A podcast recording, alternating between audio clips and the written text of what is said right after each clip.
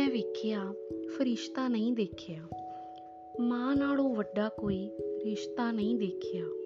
ਜਦੋਂ ਮੂੰਹੋਂ ਕਿਸੇ ਦਾ ਮੈਂ ਨਾਮ ਲੈਣਾ ਸਿੱਖਿਆ, ਜਦੋਂ ਮੂੰਹੋਂ ਕਿਸੇ ਦਾ ਮੈਂ ਨਾਮ ਲੈਣਾ ਸਿੱਖਿਆ, ਰੱਬ ਕਹਿਣ ਨਾਲੋਂ ਪਹਿਲਾਂ ਮਾਂ ਕਹਿਣਾ ਸਿੱਖਿਆ।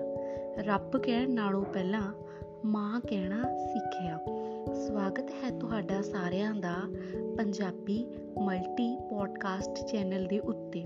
ਅੱਜ ਮੈਂ ਤੁਹਾਨੂੰ ਸਭ ਨੂੰ ਸੁਖੀ ਮਾਂ ਦਾ ਦਰਦ ਇੱਕ ਕਹਾਣੀ ਸੁਣਾਉਣ ਜਾ ਰਹੀ ਹਾਂ, ਜਿਸ ਵਿੱਚ ਕਿ ਮੈਂ ਤੁਹਾਨੂੰ ਇੱਕ ਮਾਂ ਦੇ ਦਰਦ ਬਾਰੇ ਦੱਸੂਗੀ, ਜੋ ਕਿ ਅੱਜ ਦੇ ਸਮੇਂ ਵਿੱਚ ਮਾਵਾਂ ਨਾਲ ਹੋ ਰਿਹਾ ਹੈ ਤੇ ਕਿ ਜੋ ਉਹ ਹੰਡਾ ਰਹੀਆਂ ਹਨ। ਸੋ ਇਹ ਗੱਲ ਅੱਜ ਤੋਂ 40 ਸਾਲ ਪਹਿਲਾਂ ਦੀ ਹੈ, ਜਦੋਂ ਇੱਕ ਘਰ ਵਿੱਚ ਇੱਕ ਕੁੜੀ ਨੇ ਜਨਮ ਲਿਆ। ਉਸ ਨੂੰ ਉਸ ਦੇ ਪਿਤਾ ਨੇ ਪੜਾਇਆ ਉਸਨੇ 10ਵੀਂ ਕੀਤੀ ਅਤੇ ਫਿਰ ਉਸ ਦਾ ਵਿਆਹ ਕਰ ਦਿੱਤਾ, ਕਿਉਂਕਿ ਉਸ ਸਮੇਂ ਛੋਟੀ ਉਮਰ ਵਿੱਚ ਵਿਆਹ ਕਰਨ ਦਾ ਰਿਵਾਜ ਸੀ ਅਤੇ ਉਸਨੇ ਖੁਸ਼ੀ-ਖੁਸ਼ੀ ਆਪਣਾ ਵਿਆਹ ਸਵੀਕਾਰ ਕਰ ਲਿਆ ਅਤੇ ਉਸ ਦਾ ਵਿਆਹ ਇੱਕ ਫੌਜੀ ਨਾਲ ਕਰ ਦਿੱਤਾ ਅਤੇ ਉਸ ਫੌਜੀ ਨਾਲ ਉਸਨੇ ਆਪਣੀ ਸੋਹਣੀ ਜ਼ਿੰਦਗੀ ਬਤੀਤ ਕਰਨੀ ਸ਼ੁਰੂ ਕੀਤੀ। ਉਸ ਦੇ ਘਰ ਦੋ ਬੱਚਿਆਂ ਨੇ ਜਨਮ ਲਿਆ। ਉਹ ਵੀ ਜੁੜਵਾ, ਇੱਕ ਲੜਕਾ, ਇੱਕ ਲੜਕੀ। 10 ਸਾਲਾਂ ਬਾਅਦ ਉਸ ਦੇ ਵਿਆਹ ਤੋਂ 10 ਸਾਲਾਂ ਬਾਅਦ ਉਸ ਦੇ ਪਤੀ ਦੀ ਮੌਤ ਹੋ ਜਾਂਦੀ ਹੈ। ਫੌਜ ਵਿੱਚੋਂ ਉਸ ਦੇ ਮੌਤ ਦੀ ਖਬਰ ਆਉਂਦੀ ਹੈ ਕਿ ਤੁਹਾਡਾ ਪਤੀ ਜੰਗ ਵਿੱਚ ਸ਼ਹੀਦ ਹੋ ਗਿਆ ਹੈ।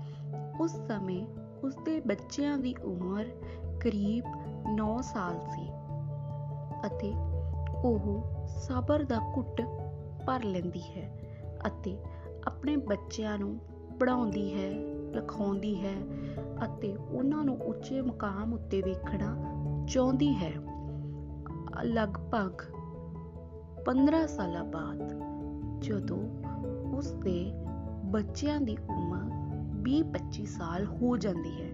ਉਹ ਆਪਣੀ ਲੜਕੀ ਦਾ ਵਿਆਹ ਕਰਨ ਲਈ ਕਿਸੇ ਲੜਕੇ ਨੂੰ ਵੇਖਦੀ ਹੈ, ਪਰ ਜਦੋਂ ਤੱਕ ਉਹ ਕੋਈ ਸਹੀ ਲੜਕੀ ਦੀ ਚੋਣ ਕਰ ਰਹੀ ਹੁੰਦੀ ਹੈ, ਉਸ ਦੀ ਲੜਕੀ ਦਾ ਵਿਆਹ ਕਿਸੇ ਮੁੰਡੇ ਨਾਲ ਆਪਣੇ ਆਪ ਹੀ ਕਰਵਾ ਲੈਂਦੀ ਹੈ। ਉਹ ਭੱਜ ਜਾਂਦੀ ਹੈ। ਉਸ ਤੋਂ ਇਹ ਸਦਮਾ ਬਰਦਾਸ਼ਤ ਨਹੀਂ ਹੁੰਦਾ ਕਿਉਂਕਿ ਉਸਨੇ ਆਪਣੀ ਸਾਰੀ ਉਮਰ ਆਪਣੇ ਬੱਚਿਆਂ ਨਾਲ ਹੀ ਕੱਢੀ ਸੀ। ਉਹਨਾਂ ਦੇ ਸਿਰ ਉੱਤੇ ਹੀ ਉਹ ਆਪਣਾ ਸਮਾਂ ਲੰਘਾਉਂਦੀ ਸੀ। ਪਰ ਉਸਨੇ ਸਬਰ ਦਾ ਘੁੱਟ ਪੀ ਲਿਆ ਅਤੇ ਸਮਝਿਆ, ਕੋਈ ਨਹੀਂ, ਮੇਰਾ ਪੁੱਤ ਤਾਂ ਹੈ। ਜੇ ਮੇਰੀ ਧੀ ਨੇ ਇਹ ਕਦਮ ਚੁੱਕਿਆ ਹੈ, ਉਹ ਆਪਣੇ ਪੁੱਤ ਨੂੰ ਬਾਹਰ ਭੇਜ ਦਿੰਦੀ ਹੈ ਅਤੇ ਉਸ ਦਾ ਪੁੱਤ ਖੁਸ਼ੀ-ਖੁਸ਼ੀ ਬਾਹਰ ਚਲਿਆ ਜਾਂਦਾ ਹੈ ਅਤੇ ਬਾਹਰ ਚਲੇ ਜਾਣ ਪਿੱਛੋਂ ਪੀਆਰ ਦੇ ਚੱਕਰ ਵਿੱਚ ਉਸ ਦਾ ਪੁੱਤ ਕਿਸੇ ਲੜਕੀ ਨਾਲ ਵਿਆਹ ਕਰਵਾ ਲੈਂਦਾ ਹੈ ਅਤੇ ਉਸ ਦੀਆਂ ਗੱਲਾਂ ਵਿੱਚ ਆ ਕੇ ਆਪਣੀ ਮਾਂ ਨੂੰ ਵੀ ਮਿਲਣ ਵਾਪਸ ਪੰਜਾਬ ਨਹੀਂ ਆਉਂਦਾ।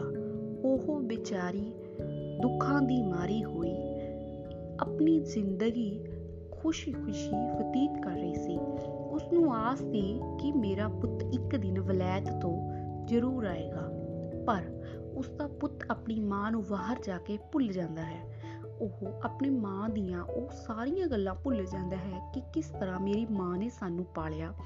ਜਦੋਂ ਮੇਰੇ ਪਿਤਾ ਦੀ ਮੌਤ ਹੋ ਗਈ ਸੀ, ਤੇ ਅੱਜ ਮੈਂ ਵੀ ਆਪਣੀ ਮਾਂ ਨੂੰ ਭੁੱਲ ਚੁੱਕਿਆ ਹਾਂ। ਪਰ ਇੱਕ ਦਿਨ ਉਸ ਨੂੰ ਆਪਣੇ ਪਛਤਾਵੇ ਤੇ ਅਹਿਸਾਸ ਹੁੰਦਾ ਹੈ ਕਿ ਮੈਂ ਆਪਣੀ ਮਾਂ ਨੂੰ ਮਿਲਣ ਜਾਵਾਂ ਤੇ ਮੈਂ ਆਪਣੀ ਮਾਂ ਨੂੰ ਇੱਥੇ ਹੀ ਬਾਹਰ ਲੈ ਆਵਾਂ। ਪਰ ਅਫਸੋਸ ਜਦੋਂ ਉਹ ਪਿੰਡ ਦੇ ਅੰਦਰ ਜਾਂਦਾ ਹੈ, ਤਾਂ ਪਿੰਡ ਦੇ ਲੋਕ ਉਸ ਨੂੰ ਭੈੜੀਆਂ ਨਜ਼ਰਾਂ ਨਾਲ ਵੇਖਦੇ ਹਨ ਅਤੇ ਉਸ ਦੇ ਪੁੱਤ ਨੂੰ ਸ਼ਰਮਿੰਦਗੀ ਮਹਿਸੂਸ ਹੁੰਦੀ ਹੈ। ਆਖਿਰਕਾਰ ਜਦੋਂ ਉਹ ਘਰ ਜਾਂਦਾ ਹੈ, ਤਾਂ ਘਰ ਵਿੱਚ ਉਸ ਦੀ ਮਾਂ ਨਹੀਂ ਹੁੰਦੀ, ਉਹ ਆਪਣੀ ਮਾਂ ਨੂੰ ਬੁਲਾਉਂਦਾ ਹੈ। ਮਾਂ ਮਾਂ ਤੂੰ ਕਿੱਥੇ ਹੈ? ਪਰ ਉਹ ਉਸ ਦੀ ਆਵਾਜ਼ ਸੁਣ ਕੇ ਇੱਕ ਗੁਆਂਢੀ ਆਉਂਦਾ ਹੈ ਤੇ ਉਹ ਕਹਿੰਦਾ ਹੈ ਕਿ ਪੁੱਤ ਤੇਰੀ ਮਾਂ ਨੂੰ ਤਾਂ ਇਸ ਸੰਸਾਰ ਵਿੱਚੋਂ ਅਲਵਿਦਾ ਹੋਏ 2 ਸਾਲ ਹੋ ਚੁੱਕੇ ਹਨ। ਉਸ ਦੇ ਪੁੱਤ ਦੇ ਪੈਰਾਂ ਹੇਠੋਂ ਜ਼ਮੀਨ ਖਿਸਕ ਜਾਂਦੀ ਹੈ ਤੇ ਉਹ ਉੱਚੀ ਉੱਚੀ ਰੋਣ ਲੱਗਦਾ ਹੈ ਤੇ ਘਰ ਦੀਆਂ ਕੰਧਾਂ ਉੱਪਰ ਆਪਣੇ ਨਾਮ ਜੋ ਉਸ ਦੀ ਮਾਂ ਨੇ ਉਲੀਕੇ ਹੋਏ ਸਨ, ਮਤਲਬ ਕਿ ਲਿਖੇ ਹੋਏ ਸਨ, ਉਹ ਦੇਖ ਕੇ ਰੋਂਦਾ ਹੈ ਅਤੇ ਉਸ ਦੀ ਮਾਂ ਨੇ ਕੰਧਾਂ ਉੱਪਰ ਹੀ ਲਿਖਿਆ ਸੀ ਕਿ ਮੇਰਾ ਪੁੱਤ ਜ਼ਰੂਰ ਆਊਗਾ। ਪਿੰਡ ਦੇ ਲੋਕ ਮੈਨੂੰ ਤਾਨੇ ਮਾਰਦੇ ਹਨ ਕਿ ਤੇਰਾ ਪੁੱਤ ਵਲੈਤੋਂ ਕਦੇ ਵਾਪਸ ਨਹੀਂ ਆਏਗਾ, ਪਰ ਮੈਨੂੰ ਯਕੀਨ ਹੈ ਮੇਰਾ ਪੁੱਤ ਵਾਪਸ ਵਾਪਸ ਜ਼ਰੂਰ ਆਏਗਾ ਜ਼ਰੂਰ ਆਏਗਾ। ਇਹਨਾਂ ਅੱਖਰਾਂ ਨੂੰ ਕੰਧਾਂ ਉੱਤੇ ਦੇਖ ਕੇ ਉਸ ਦੇ ਪੁੱਤਰ ਦਾ ਰੋ ਰੋ ਕੇ ਬੁਰਾ ਹਾਲ ਹੁੰਦਾ ਹੈ, ਪਰ ਉਸ ਨੂੰ ਚੁੱਪ ਕਰਵਾਉਣ ਲਈ ਕੋਈ ਵੀ ਨਹੀਂ ਆਉਂਦਾ। ਸੋ ਦੋਸਤੋ ਅੱਜ ਕੱਲ ਸੰਸਾਰ ਉੱਪਰ, ਦੁਨੀਆ ਉੱਪਰ ਇਹ ਹਾਲ ਹੋ ਚੁੱਕਿਆ ਹੈ ਕਿ ਅਸੀਂ ਆਪਣੀ ਮਾਂ ਨੂੰ ਸੁੱਖ ਦੇਣ ਦੀ ਬਜਾਏ ਉਸ ਨੂੰ ਦੁਖੀ ਕਰਦੇ ਹਾਂ। ਜਿਸ ਮਾਂ ਨੇ ਸਾਨੂੰ ਜਨਮ ਦਿੱਤਾ 9 ਮਹੀਨੇ ਆਪਣੇ ਪੇਟ ਵਿੱਚ ਰੱਖਿਆ ਤੇ ਅਸੀਂ ਉਸ ਦੀ ਕੁੱਖ ਦਾ ਮੁੱਲ ਤਾਂ ਕੀ ਤਾਰਨਾ ਸੀ? ਅਸੀਂ ਉਸ ਕੁੱਖ ਨੂੰ ਹੀ ਲੱਤ ਮਾਰਦੇ ਹਾਂ।